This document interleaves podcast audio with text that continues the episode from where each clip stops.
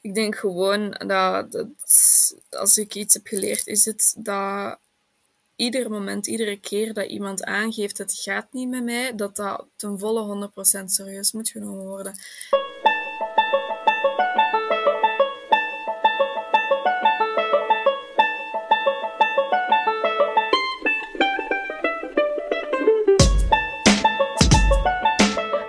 Zalige mensjes en welkom bij I'm Fine, de podcast waar wij belangrijke onderwerpen bespreken die niet zo vaak besproken worden in het dagelijks leven.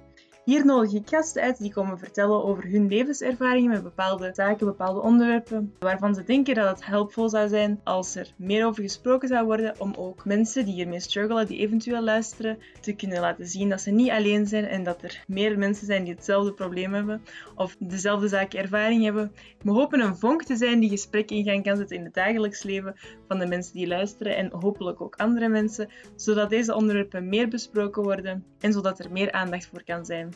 Ik hoop dat jullie van genieten en laten we er dan maar meteen in vliegen. Woehoe!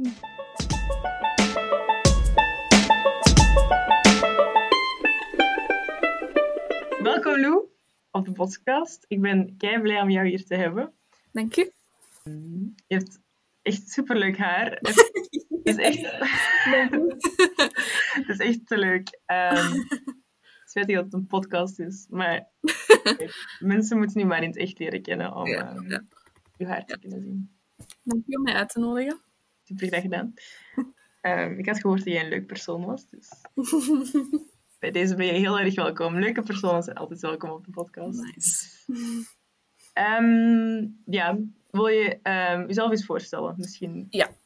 Ehm, mijn naam is Lou, ik ben 22 jaar. Ik ben student sociologie, ehm, wat ik heel graag doe. Ik speel muziek. Ik hou van zingen, gitaar spelen, piano spelen. Ik ben kleurrijk, vandaar het haar. Mhm. ja, dat kan ik beamen. Ik ben kernvrijwilliger bij Undivided aan KU Leuven. Ehm, ik ben non-binair. Mijn voornaamwoorden zijn die, hen, die, hen, hun. Eh, ik ben biseksueel ook en ik ben ook polyamoreus, dus de lijst is eindeloos. Ehm, ja, er is heel veel in mij om te leren kennen. Zo. Ja, Yay. Een heel present persoon. een beetje wel. Een beetje wel, oké. Super. Ehm, en eh, waarom, waarom ben je hier vandaag? Waarover wil je komen van vertellen?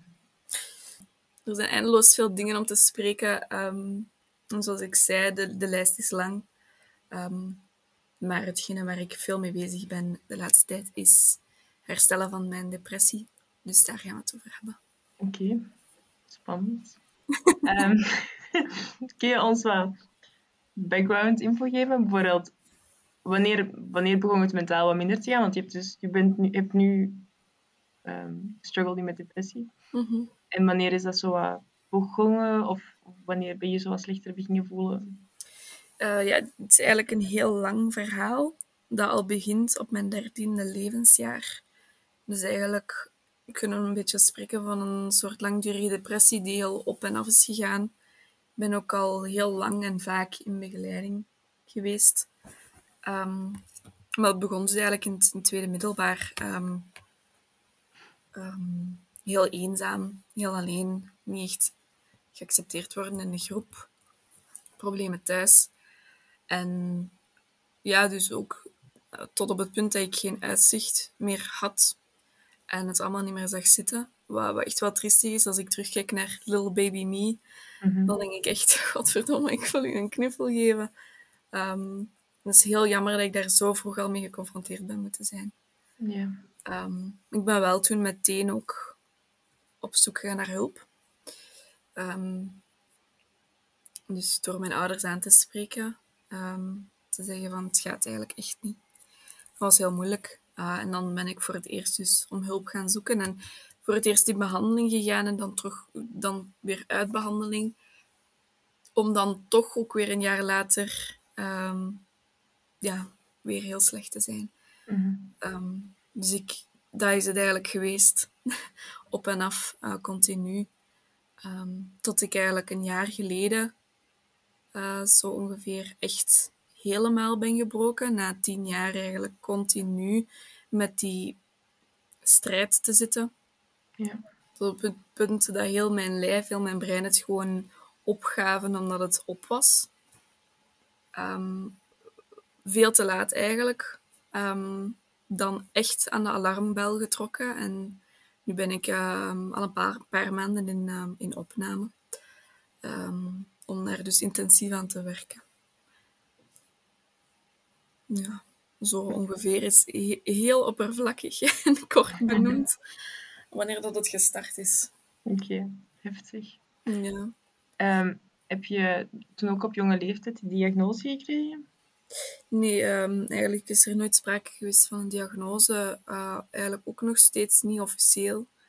Uh, alleen voor de papieren van de KU Leuven, voor faciliteiten eigenlijk. Um, dat dan een psychiater een jaar geleden sprak van een, uh, een depressie. eigenlijk gewoon om, om te onderschrijven van deze persoon heeft hulp nodig bij uitstellen van deadlines bijvoorbeeld. Of -hmm. uitstellen van examens. Um, dus als kind ook eigenlijk nooit die diagnose gehad, wel gewoon begeleiding en dan psychologen die zeiden van, ah, het gaat hier niet goed. Mm -hmm. um, ja, maar eigenlijk is er zelden van een diagnose gesproken, wat, wat best zeldzaam is.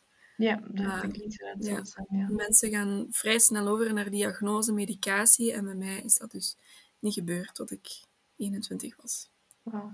En um, denk je dat dat in je voordeel heeft gespeeld? Of is het eerder iets dat je ziet als een nadeel? Of ben je er vrij neutraal over? Ik, ik ben ergens denk ik wel positief over het feit dat, ik, dat er niet snel op medicatie is overgeslagen. Mm -hmm. um, zeker op jonge leeftijd. Niet dat ik daar expert in ben of zo, maar ik denk dat er heel erg veel is dat ik met mezelf uh, mee aan de slag kan. Um, ik, ik, ik heb wel heel lang gedacht um, dat ik flauw deed.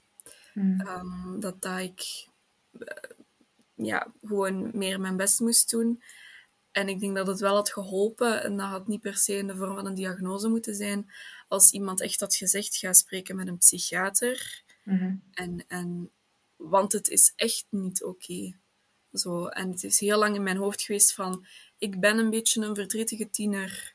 Och, arm. Uh, allee, dat is ook een beetje het probleem. dat ik mezelf zo weinig serieus neem. Um, ja. Dus die, die erkenning had ik eigenlijk wel graag eerder gehad. Ja. Um, maar het is ook niet slecht dat, dat het niet altijd meteen gemedicaliseerd werd. Ik denk dat dat ook wel iets voor te zeggen is. Ja, ja dat denk ik ook.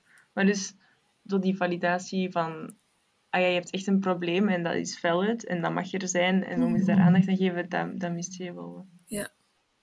Mhm.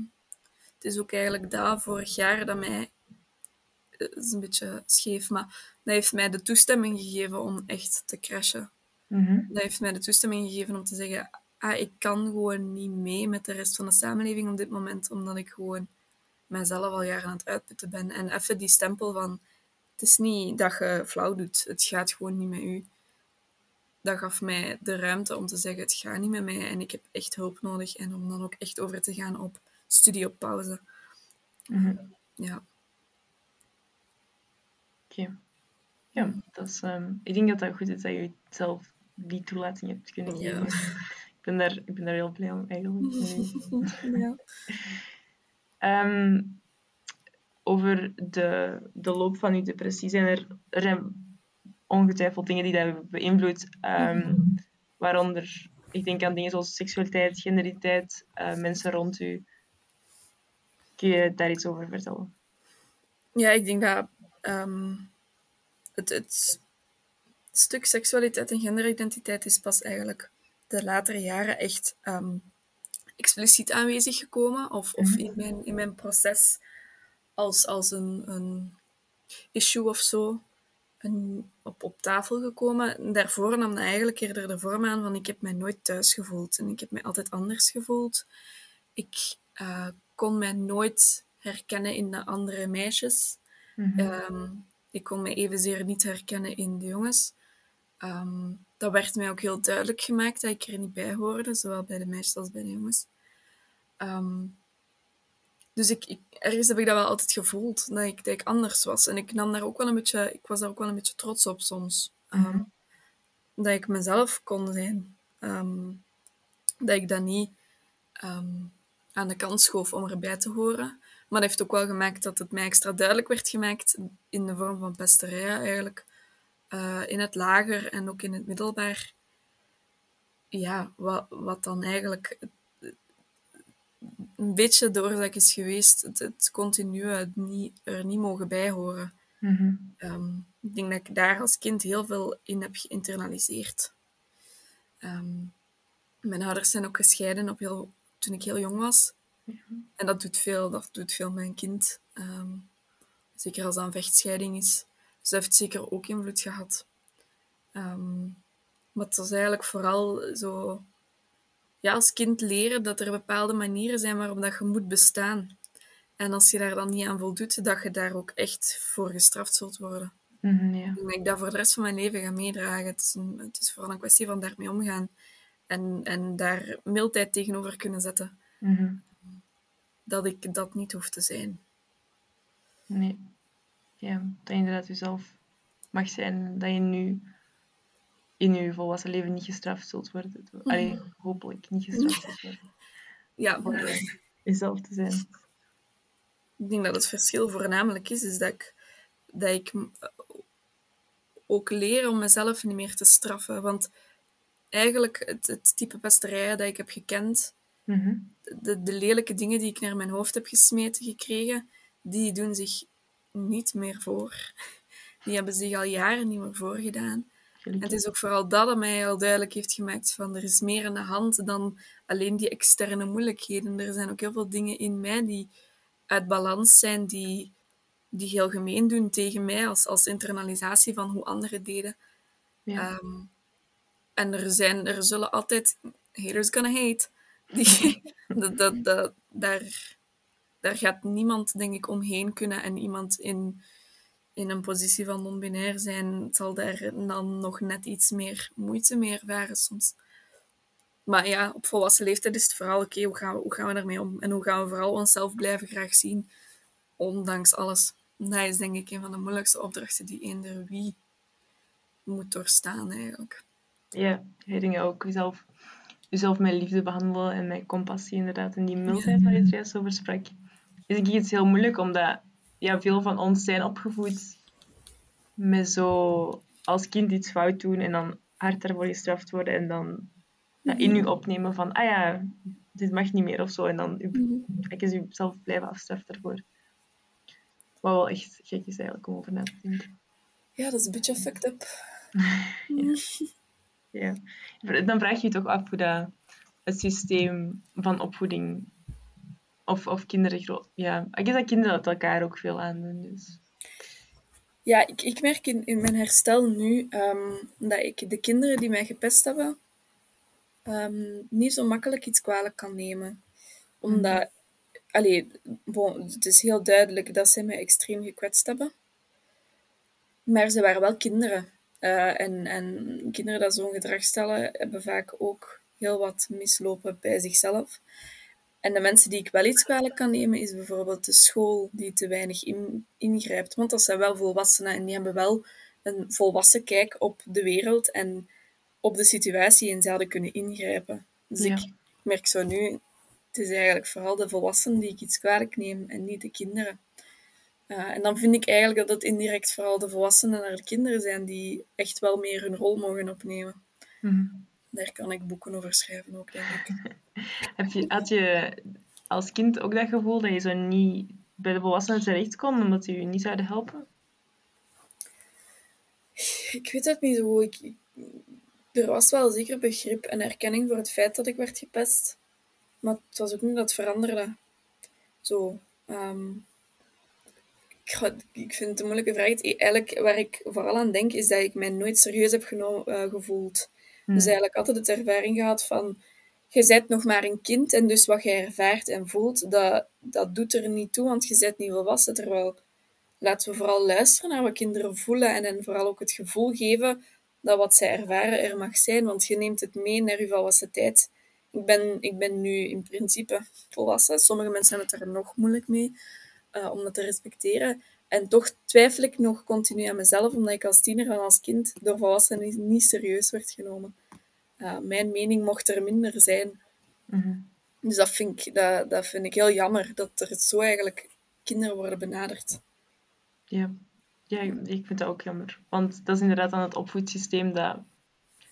En zeker dan, want je kunt, like, ouders is nog iets apart, maar bijvoorbeeld het schoolsysteem en de manier waarop, ook, ook op universiteit nog altijd, daar had juist ook voor de opname ook even over dat Mhm. het hele educatieve systeem eigenlijk zo fucked up is als je mentaal misschien wat moeilijker hebt. Ja. Ja, gekke dingen. Ehm, maar dus, dus uw depressie eh, werd in het begin vooral beïnvloed door zo u anders voelen en dan de andere mensen die zo uitsloten. Mhm. En dan nu is het zo meer zo van, ah ja, eh, seksualiteit is niet echt helemaal heteronormatief. Gender is ook niet helemaal de norm. Ehm, dus is het dan een, een soort van verklaring voor jou waarom dat je vroeger zo voelde? Goh, dat is een heel moeilijke natuurlijk. Zo, zo wanneer, wanneer zet de genderidentiteit zich? Ehm, het is voor mij een beetje zo ook een, een, een, een knipoog of een knuffel naar kleine ik van we, we hebben het gevonden zo. Mhm. Wie we zijn en, en dat het er mag zijn. En er zijn mensen die ons appreciëren zoals we nu zijn. Dus op die manier wist kleine ik wel van ik, zal er niet altijd bij horen. Ehm, Mhm. En grote ik nu weet van, en dat is oké. En dat mag er ook gewoon zijn. Ehm, er, zijn ja, er zijn kleine dingen die ik zo waar ik aan terugdenk en dat ik denk van, hmm, dat was toch wel duidelijk. Ehm, ja, zo bijvoorbeeld zo, de- de mamatjes en papatjes spelen. Zo. Ik was niet alleen geïnteresseerd in, in, in mama of papa zijn. En ik was niet alleen geïnteresseerd in verliefd zijn op jongens of op meisjes. Dus zo zijn er wel kleine dingen waarvan ik weet van... Het, de, de tekens waren er wel. Eh, dus ja, zo, ik heb niet het gevoel dat ik extreem veranderd ben of zo. En ik denk dat er wel ook al iets in me was als kind dat dit al voelde. Mhm. Ja. Dat is gewoon toen nog geen naam ervoor. Of zo. Ja, inderdaad. Denk je dat jezelf identificeren op die manieren geholpen heeft of juist niet met depressie? Ehm, ja, dat is heel dubbel. Ehm, het heeft mij op veel vlakken rust gegeven, inderdaad. Van, eh, dit is, dit is oké, dit is wie ik ben en dit is waarom dat ik mij vaak er niet bij voelde horen. Ehm, en, en inderdaad, eindelijk er woorden aan kunnen geven en, en zien dat er mensen zijn die hetzelfde ervaren als mij. Mhm. dat gaf heel veel rust en heel veel erkenning. Ehm, dat voelde echt een beetje thuiskomen. Thuiskomen in mijn gemeenschap en thuiskomen bij mezelf. Maar tegelijkertijd was het ook besef van... Oké, ehm, de wereld gaat hier ook mee moeten omgaan. Uh, ik, ik heb vier jaar in de kast gezeten als non-binair. Mhm. Dus als in van het moment dat ik het doorhad tot het moment dat ik ermee uitkwam. En dat voelt in, voor mij echt als extreem lang. En dat was heel moeilijk, want ik ben eigenlijk veel te lang bezig geweest met hoe gaan mensen daarop reageren. En, en in het voorbije jaar, in, het, in mijn sociale transitie, dan is het heel vaak een, een extra, toch wel echt een extra moeilijkheid geworden. Want de reden dat ik in opname ben, is niet omdat ik moet omgaan met mijn depressie of met mijn transgender zijn. Want dat is een zoektocht die ik eigenlijk al grotendeels alleen heb overlopen. Want hulpverleners konden mij daar eigenlijk niet mee helpen. Mhm. Dus ik heb dat alleen gedaan. De reden dat ik in opname ben, is omdat ik echt met emotionele problemen zit en echt met dingen in mij zit die mij continu onderuit halen. En daar, daar moet ik aan werken. Maar het feit dat ik transgender ben en dat ik daar zo vaak op onbegrip stuit, maakt het veel moeilijker. En dat maakt dat ik heel vaak die stemmen die ik in mij heb, die heel boos zijn en gemeen en streng naar mij, die worden daar wel doorgevoed. Want ik krijg een, een afwijzing van de buitenwereld en ik pak dat heel hard binnen. Dus in die zin, uh, is het dubbel, want het is mijn gemeenschap en ik heb mezelf gevonden. En ik denk ook niet dat ik dat zou willen afstaan. Mhm. Maar de realiteit is wel dat de wereld er op heel veel plaatsen nog helemaal niet klaar voor is. En dat, dat voel ik wel. En dat doet heel vaak heel veel pijn. Ja. Ja, dus je zegt eigenlijk dat dat, dat, dat aspect van u eigenlijk ook u belemmert in hulp krijgen, want Ja, zorgverleners die kunnen daar nog niet mee omgaan of geen ervaring mee of die willen daar niet mee omgaan misschien. ik denk, denk dat, ik, dat ik het geluk heb tot nu dat ik nog niet ehm, ervaring heb gehad met hulpverleners die echt het niet wouden. Ehm, het is ook nog niet zo heel lang dat ik er ook over spreek tegen hulpverleners. Maar er is zeker altijd een, een, een minimum van niet weten eh, en zelfs onbegrip. Ehm, wat wel maakt dat er ergens, het is belangrijk dat er een minimum aan begrip is om goed behandeld te kunnen worden. Dus inderdaad, dat vormt een hindernis om echt geholpen te kunnen worden in mijn depressie vaak. Ja. Ja, en ook begrip is zo een heel belangrijk ding, zeker als je je like, hele jeugd al onbegrepen hebt gevoeld. En dan bij de hulpverlener dat dan weer dat patroon te zien. Ja, dat is heel, heel pijnlijk. Ja. Ja, dat lijkt me inderdaad niet zo handig. Ehm, wil je eens vertellen over je ervaring met hulpverleners? Ja, ehm, ik, ook daar kan ik heel veel boeken over volschrijven, denk ik. Ik, ehm, ik heb een beetje van alles zo meegemaakt. Eh, ik heb echt al, al heel veel persoonlijke therapeuten gehad. Ehm, eigenlijk alleen maar eh, heel lang met therapeuten gesproken en dan vorig jaar voor het eerst een psychiater. En dan dit jaar voor het eerst ook in de vorm van, eh, van een, een psychiatrische opname, dus behandeling. Dus dat zijn heel veel nieuwe indrukken eigenlijk op een jaar. Ik heb vooral heel lang, ehm, ja, zoals ik wel zei, zo een beetje die erkenning gemist van het gaat echt niet goed. Mhm. Ehm, en vooral in de laatste jaren. Ik heb in een, ehm, in een groepstherapie gezeten aan het studentengezondheidscentrum. En het ging heel slecht met mij. En, en achterna vind ik het heel jammer en, en zelfs problematisch dat dat niet is opgepikt door de therapeuten. Ehm, dat het eigenlijk, ja, voor de zoveelste keer in mijn leven moest het gaan tot een, een regelrechte crisis voordat er echt werd geluisterd naar mij. Ehm, dat gaat ook weer niet alleen over hulpverleners, maar ook over mijn omgeving. Ehm, ja, het is, het is ook wel ergens een beetje mijn valkuil dat ik een heel sterk persoon op zijn minst lijk en vaak ook ben, eh, waardoor dat mensen zoiets hebben van die redt het wel. En dat is ook wel een beetje hem, maar dat wil niet zeggen dat ik geen hulp nodig heb. Dus dat, ja, ik zeg het, veel therapeuten versleten en heel veel speciale dingen meegemaakt. Eh, de, ene, de ene therapeut legt veel te veel nadruk op, op dat en de andere weer op iets anders. En ehm, ja, heel veel. En dan vooral, ja, dan hier in Leuven. Daar merk je vooral, de therapeuten zijn compleet overwerkt. Die hebben niet de juiste middelen. En die moeten alle studenten die allemaal, nou, niet allemaal, maar heel erg veel studenten met heel erg veel problemen, die hebben allemaal hulp nodig. Die krijgen dat niet, want die kunnen dat niet volledig geven, omdat die zo overwerkt zijn. Ehm, maar dan, vorig jaar vond ik mijn huidige ambulante therapeut en dat was zo een verademing. Zo.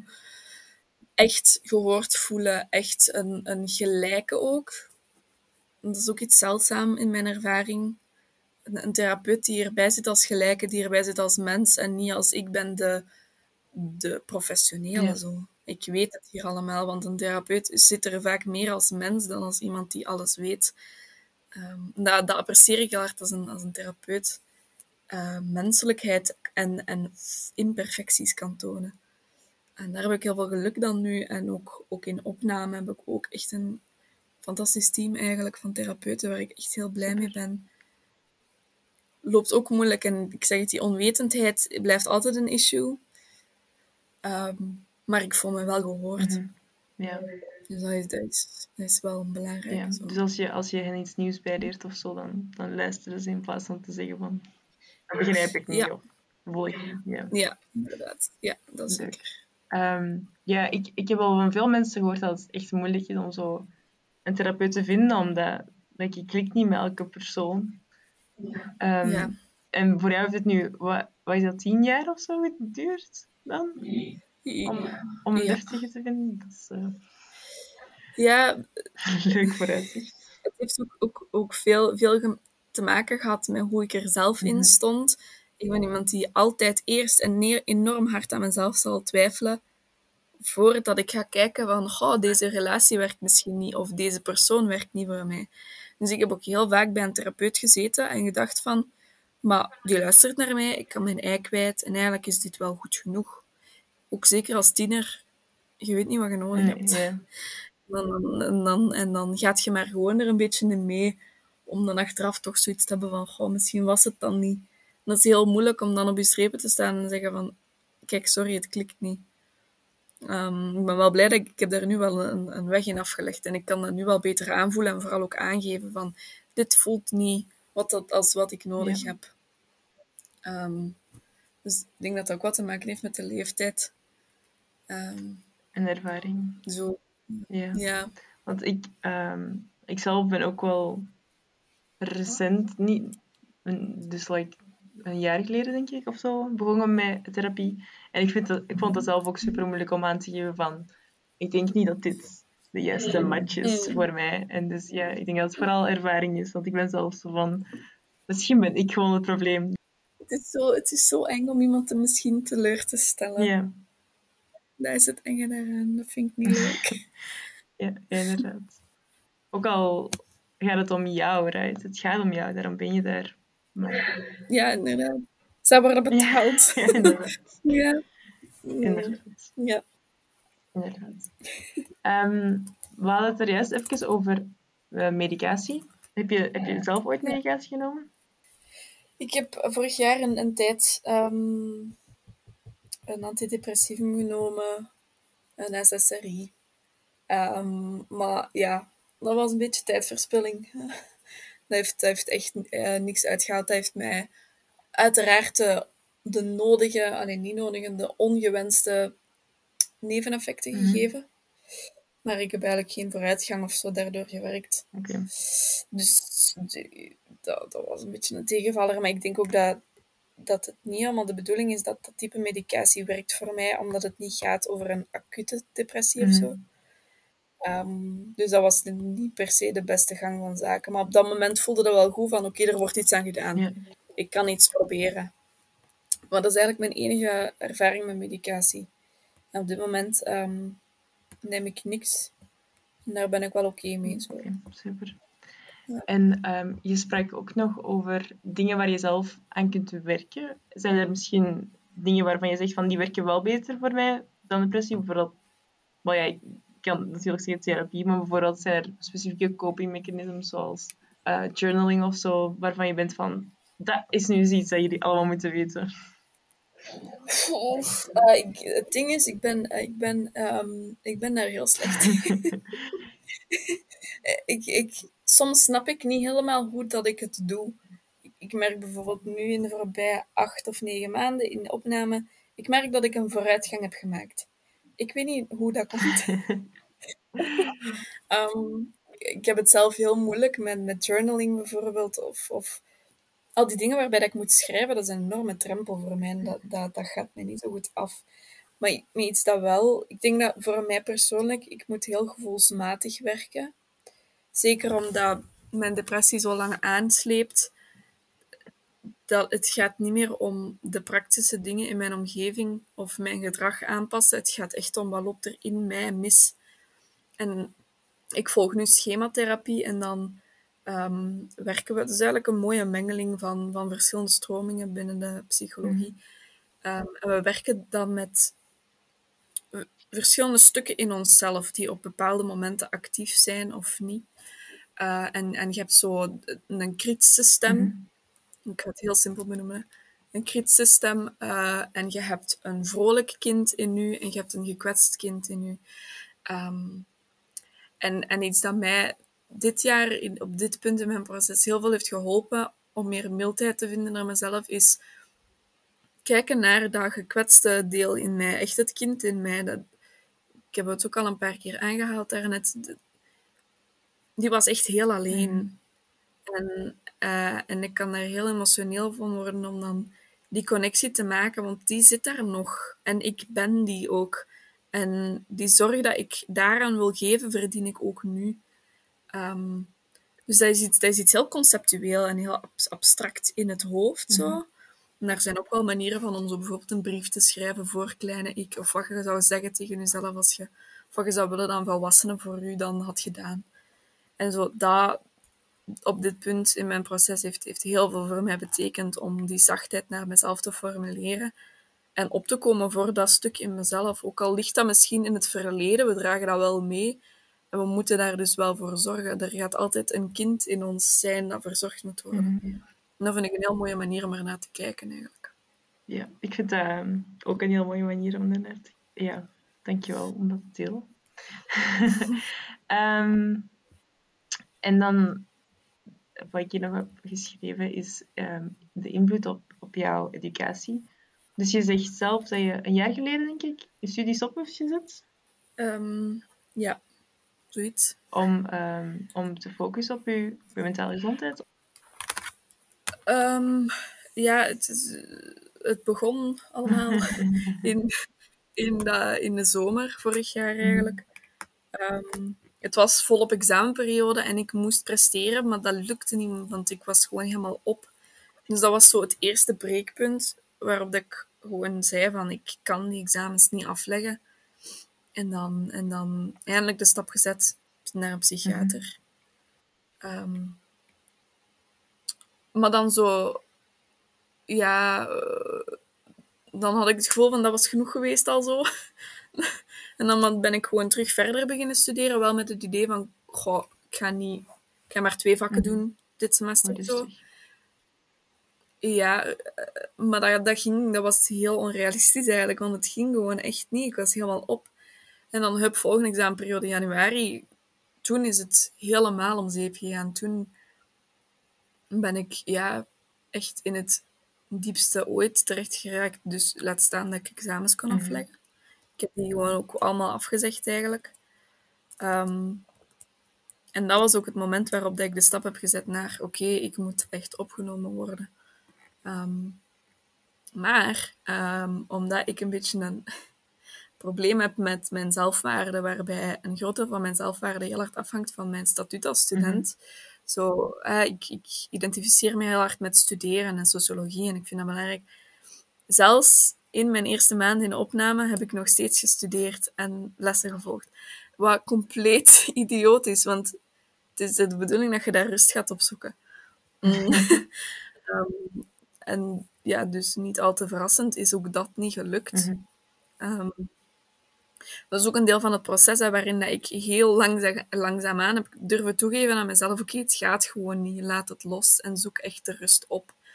Ehm, ik heb dan dankzij één fantastische professor toch nog ehm, een examen kunnen afleggen die voor mij eigenlijk de evaluatievorm had aangepast en een apart eh, examenmoment, zodat ik dat echt op mijn tempo Mhm. kon doen.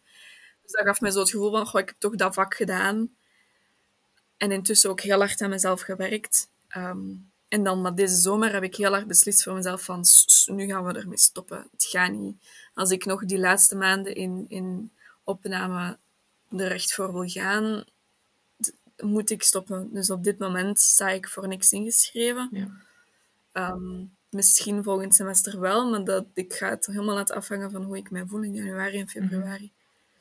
Uh, maar dat is dus extreem moeilijk geweest. En dat is eigenlijk ook een proces van, van het eerste tot, tot vorig jaar. In mijn eerste jaar was ik volop 60 studiepunten. Maar toen was ik ook al echt niet goed. Mhm. En veel examens gebuist. En dan dacht ik, ik suk eindeloos. Ehm, om dan eigenlijk te leren dat de helft van mijn kotgenoten allemaal achterstand Mhm. hadden. En dat dat dood, doodnormaal Ja. was. Zo, oké. Dan, dan, dan begon al zo wat zachtheid. En dan ben ik eigenlijk ieder jaar minder studiepunten beginnen opnemen, omdat ik ieder jaar steeds slechter begon Ja. te worden. En dat is eigenlijk zo wat het, het proces waar... Het heeft mij vier jaar geduurd om te zeggen, het gaat echt niet met mij. En ik moet even stoppen met studeren. Ehm, dus ja, dat schetst een beetje hoe, moeilijk ik het had daarmee en hoe, hoeveel belang ik ook hecht aan mijn, aan mijn studie. En toch ook wel hoeveel belang er wordt gehecht langs buitenaf, want het is toch ook wel een vraag die ik regelmatig krijg van ah, wanneer gaat je terug studeren? Terwijl ik zoiets heb van gaat je dat ook zeggen tegen iemand die in, weet ik veel, revalidatie is van heftige klierkoorts of zo? Allee, dat is cheesy voorbeeld een beetje, maar zo, geef mij ruimte. Ik, ik ben echt ziek hè, en ik kan daar niet aan doen. Dus ik... Maar het wordt wel als heel normaal gezien om gewoon te studeren. Terwijl dat, dat mentaal een enorm zware opdracht is als je ook nog eens continu met je eigen kwelgeesten moet vechten. Ja, dat is echt zo. Mm dat je zo je identiteit maakt van dat studeren, is ook zoiets. Ik weet niet, dat is zo iets opmerkelijk. Want ik denk dat veel mensen dat hebben, je identiteit maken van dingen die ze doen. Gewoon omdat ze misschien het gevoel hebben dat. De, omdat ze enkel iets waard kunnen zijn, inderdaad, als ze, als ze bezig zijn daarmee. Ja. Ja, ja. Dus dat is eigenlijk heel vaak een, een, een een issue bij mij geweest. En dat zie ik bij heel veel mensen in mijn omgeving ook. Alsof dat je inderdaad pas iets waard bent als je acht uur per dag studeert. Of als je werkt mhm. of geld verdient. En dat is ergens begrijpelijk. Hè. Je moet zo wat, een beetje werken aan je toekomst en een beetje, een beetje geld verdienen. Maar uiteindelijk vooral het idee dat dat ten, koste moet gaan van dingen die je graag doet, ten koste van je gezondheid dat is eigenlijk zoiets maf, dat wij daar allemaal mee rondlopen, alsof dat, dat evident is. Um, dat, is maf dat dat mij vier jaar heeft gekost om dat te durven loslaten. Um, dat dat zo geïnternaliseerd is. Um, dat is heel jammer. Ja. ja. ik vind het ook heel jammer. En ik ben ook zo... Het systeem bij ons, bijvoorbeeld universiteit, gaat mij te boven. Like, het is normaal dat je zo een, een semester lang zo rustig, eh, je bent lessen aan het volgen en zo, maar niet te, niet te hard. En dan komen examens en dan mhm. hoor je niet te slapen en hoor je op energiedrang te leven en hoor je je dood te blokken van s morgens tot s avonds, om dan... Om dan helemaal... Ja, nee, ik snap het. Ik snap niet dat dat... Een, want dat is iets totaal geaccepteerd. Als je dat zegt tegen mensen, dan die van, ah ja, zo, zo gaat het bij ons. En, en dat is normaal. En zo hoort het. Ja, en als je dat niet doet, wat doe je dan? Ja, ja ik, um, ik kan me ook heel hard opjagen. Zo, um, in, in, toen de coronacrisis volop, zo vorig jaar, er werd al heel veel aan de, aan de alarmbel getrokken voor studenten die allemaal slecht aan het gaan zijn, omdat allemaal opgesloten. Het enige wat we nog hebben in ons leven is, is, is, uh, is studeren en we hebben niet eens de optie om nog lekker gezellig in de Nalma iets te gaan mhm. eten. Um, dus heel, de, allee, het ging gewoon niet goed met de student. En, en zo, dan was het van, ah ja, dat is belangrijk, maar laten we vooral ook zien dat er niet te veel studieachterstand komt. En dan denk ik, is, wat blief, die mensen zijn allemaal slecht aan het gaan. Ik, allee, de cijfers zijn echt heel mhm. triestig. En dan, en dan gaan we zien van, oh, ziet dat er niet te veel studieachterstand is. Ja, sorry, maar daar gaat het niet om. Wat, wat heb je aan op tijd afstuderen als je dan al helemaal zit opgebrand? Omdat je kapot hebt gewerkt vier jaar lang om een papier te hebben. Dus daar gaat mij echt een beetje te boven dat daar zoveel nadruk op wordt gelegd. En dan zie je heel hard bij professoren, bij studiebegeleiders, gewoon heel de cultuur aan de KU dan toch, waarin dat het heel normaal is dat je, dat je allee, heel normaal, dat, volgens hen, om, om, het, om het normale traject te volgen. En als je dat niet doet, dan zet je dom of zo. Allee, het is heel jammer dat er zoveel nadruk op ligt, want dat is, wie zijn daar vooral de dupe van? De mensen die net al met het gevoel zitten dat ze dom zijn of, of zo zichzelf niet graag zien. Dus mensen met mentale problemen, die hinken achterop en die hebben gewoon... Er is wel, dat is het probleem, er is wel vangnet, mm -hmm. maar dat is niet gekend als je naar een, naar een studiesessie gaat in het eerste jaar, dan zullen ze je zeggen, jij, moet, jij zult tien uur per dag werken en hup, ze, uh, al dat gedoe. Maar ze zullen niet zeggen, en als het niet mee gaat, gaat dan even langs bij het studentengezondheidscentrum. Um, je hebt ook de optie om minder studiepunten op te nemen, of je hebt ook de optie om faciliteiten aan te vragen. Dat wordt niet meegegeven, waardoor dat die studenten gewoon alleen, alleen achterblijven. Dat is echt heel, heel, heel droevig. dat is zo. Ja, want ik, ik zelf wist ook helemaal niks over al die dingen die je nog kon doen. Ehm, En dat voor min- minder studiepunten opnemen. En het eerste jaar is dat gewoon wat je beschreef juist van je eerste examen zo slecht doen, zo gezegd. Dat, is, dat was een groot taboe in het eerste. Bij, ik, denk, ik denk bij iedereen. Dat zo, stel je voor. Dat, en dan, dat je dan uiteindelijk wel merkt dat dat normaal is. Dat veel ouderejaars achter staan. Is, is wel een opluchting dan, maar, maar dat is zo gek om te denken. Allee, als, je nu, als je nu rationeel nadenkt, als er zoveel studenten achter staan, zo gezegd, Mm. waarom wordt dan dat modeltraject zo- er nog altijd zo hard ingeduwd? Ja, inderdaad. En, en dat er ook geen belletje gaat rinkelen. Er lopen er zoveel achter. Hoe komt Hoe dat komt dan? Ja. En wat kunnen we daaraan doen? En dan niet per se vanuit het idee, hoe kunnen we studieachterstand voorkomen, maar vooral, loopt er iets mis bij die studenten en hoe kunnen we die helpen? Ehm, ja, en ook vooral, al die, al die eerstejaars, of niet allemaal, maar heel veel eerstejaars botsen daartegen. Eerste examens, vreselijk.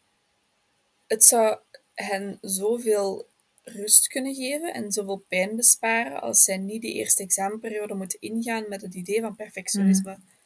Het had mij zoveel rust kunnen besparen als ik in mijn eerste semester voorbeelden had gehad van studenten die er zes jaar over hebben gedaan en perfect oké zijn uitgedraaid. Dat, dat had mij echt een hoop angstaanvallen kunnen voorkomen. En ik denk dat, dat ik daar niet de enige in ben. Dat vind, ik, dat vind ik heel jammer. Ja. Ja, ik- De, want de, de, de, de, institutie kan daar een belangrijke rol in spelen. In mensen meer thuis doen voelen en meer gehoord doen voelen. En ze doen dat eigenlijk. niet. Mhm. ja, ik ben het met u akkoord daar. Ik denk dat het ook wel grotendeels de cultuur is. Ehm, Ja. Dat is gewoon, ik weet niet, België of misschien gewoon de westerse wereld in het algemeen. Ehm, die is gewoon heel, eh, altijd maar gaan en productiviteit en, oh ja, die zwakkere mensen. Ja. Wel ja. Ehm, ik wou nog vragen, want ja, COVID is inderdaad een ding geweest. Had dat, had dat een grote invloed bij jou? Op, op jouw eh, slecht voelen? Ehm, dat is een beetje eh, de aanleiding geweest, zo. Ik denk dat veel mensen mij hebben zien aftakelen en dachten, ah, dat is ook warm door de coronacrisis. Ik denk dat corona mij heeft geconfronteerd met het probleem waar ik al zo lang mee zit. Heeft mij eigenlijk gedwongen om heeft mij gedwongen om eindelijk in crisis te gaan, om eindelijk de hulp te krijgen die ik verdien. Mhm. Zo. Het, was heel moeilijk, maar ik had het best wel oké, want ik was in quarantaine met mijn lief en ik werd, er werd voor mij gekookt en ik was in het platteland. Ehm, maar ik zat continu op het studeren en het studeren lukte niet en ik was verdrietig en ik was moe en ik was boos. En dat continu en die eentonigheid, om dan te beseffen van dit is eigenlijk hoe mijn leven al jaren is, maar ik kon mij daar gewoon genoeg van afleiden. In corona kon ik mij daar niet meer van afleiden. Dus ergens is dat, ja, dus hoe zeggen ze dat, een vergiftigd Ja. geschenk? Of, of omgekeerd. ehm, het, het was niet aangenaam, maar, maar ja, het heeft mij wel gebracht tot eindelijk hulp vragen, indirect. Dus ja, het heeft wel een rol gespeeld, zeker. Ja, ik denk dat inderdaad corona veel mensen... Like, de afleiding van het leven was er niet meer. Dus veel mensen werden geconfronteerd met zichzelf, omdat ze toch Mhm. moesten zitten met zichzelf. En Ja. ik denk dat dat pijnlijk was voor veel mensen, maar het is ook misschien wel iets goed, want ja, zoals je beschrijft. Ja. Ja. Voor mij was het ook in, in mijn transitie en, en, en uit de kast komen een belangrijk stuk. Ik, ik kon niet meer weg van mezelf en ik, ik heb dat online ook gezien, dat heel veel mensen in corona zichzelf inderdaad heel hard zijn tegengekomen, zichzelf hebben leren kennen. En ook daardoor voor veel LGBT-personen zo... Oké, ik kan er niet meer onderuit, dit is wie ik ben. Zo. En dat, dat was ook wel aangenaam om te zien dat ik een gelijkaardige ontwikkeling doormaakte als Mhm. anderen door die confrontatie met de coronacrisis en de quarantaines. Ehm, ja, opnieuw zo'n beetje een vergiftigd geschenk. Ja. Dat is inderdaad wel leuk. Ehm, heb je, eh, nu dat je de LGBT-community aanhaalt, heb je, hoe is dat voor jou, die community? Is dat een grote steun? Is dat... Ehm, ik denk eh, dat ik geen enkel um, persoon in mijn uh, dicht netwerk heb die niet LGBTQ is. Uh, is voor mij een beetje vanzelf. Ik weet niet hoe dat komt, um, want heel veel, dat is eigenlijk al heel mijn leven, dat ik mensen waar ik goed mee vibe, dat wij dan achteraf zo uit de kast komen. Ah, ja.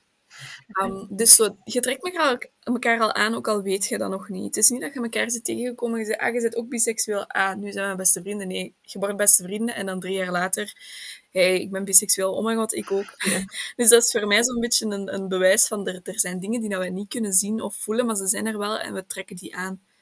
Um, ik weet niet waar ik zou staan zonder mijn vrienden, die ook LGBTQ zijn mijn beste vriend heeft mij geholpen in mijn seksualiteit te erkennen en leren kennen. En, en daarnaast, dat was zo de eerste persoon die ik leerde kennen die ook LGBT was, lang geleden. Ehm, en dan nu heb ik zo'n breed netwerk en dat, gewoon omdat het zo normaal is, ja, ik heb daardoor door echt ja, mezelf kunnen toestaan om mezelf te leren kennen en die stappen te zetten. Ehm, ik was niet, ik, ik ben bijvoorbeeld ook op de wachtlijst voor transgenderzorg ik had dat ook, niet zo snel gedaan. Ik heb het sowieso al niet snel gedaan, maar ik heb voorbeelden gehad. Uh, en dat, dat doet enorm veel. Er, er is geen plaats waar ik mij meer thuis voel dan in, op die momenten. Zo. Um, dus ik heb daar wel heel veel aan. Tegelijk is er ook wel vaak, merk ik, um, niet altijd plaats voor mij. Um, ik ben dit jaar naar de Pride geweest in Antwerpen. En ik werd gewoon nog voordat ik binnenkwam, werd ik misgenderd. Dus ik had zoiets van, ja, um, deze is niet zo gevoelig naar net de groep waar dat je voor een, uh, een evenement organiseert. Dus, dus je voelt daar ook van, oké, er is nog een heel lange weg te gaan, dus op die manier is het ook niet altijd even veilig, maar ja, overwegend nog altijd veel veiliger natuurlijk dan op andere, meer openbare plaatsen. Um, dus een beetje dubbel, maar ja, ik ben wel zelf eigenlijk heel dankbaar voor de mensen die ik in mijn dichte omgeving heb. Ehm, want ja, die hebben mij heel hard geholpen en ik ben hen echt uh, wel veel verschuldigd. Allee, dat is niet waar, maar ik ben hen heel dankbaar. ze zullen waarschijnlijk ook heel dankbaar zijn met jou, uh, met jouw persoon in hun leven. Mogelijk. um, ik was nog aan het denken, je hebt een half jaar geleden was je van, ik, ik zou eigenlijk in opname moeten gaan. Heb je dat zelf beslist? Of, of bedacht? Of was dat je psychiater of psycholoog die zei van, misschien is dat een goed idee? Of... Ja, um, het was...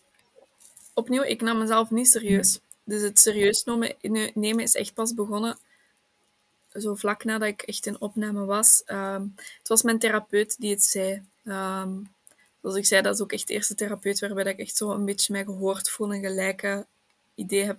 Um, die echt zei van, goh, Loes, ik zie je hier afzien. Um, en deze is eigenlijk niet, niet zo goed. En heb je al eens nagedacht over opname? En ik was zo, man, nee. zo erg is het allemaal niet. Uiteraard daar weer mee, mezelf enorm mee ondermijnen. Maar dan een maand later was ik echt in complete crisis. Ik raakte niet uit bed. Ik, alles was donker. Het ging mhm. niet. Dat ik ook het crisisteam had moeten inschakelen. Dus toen werd het heel duidelijk van ja, oké. En dan nog een gesprek met mijn therapeut gehad. En die zei: Ik denk ook dat dat een goed idee is om in opname te, te gaan. En dan heeft ze mij geholpen met, met een paar adressen. En dan, dan heb ik die afspraken gemaakt.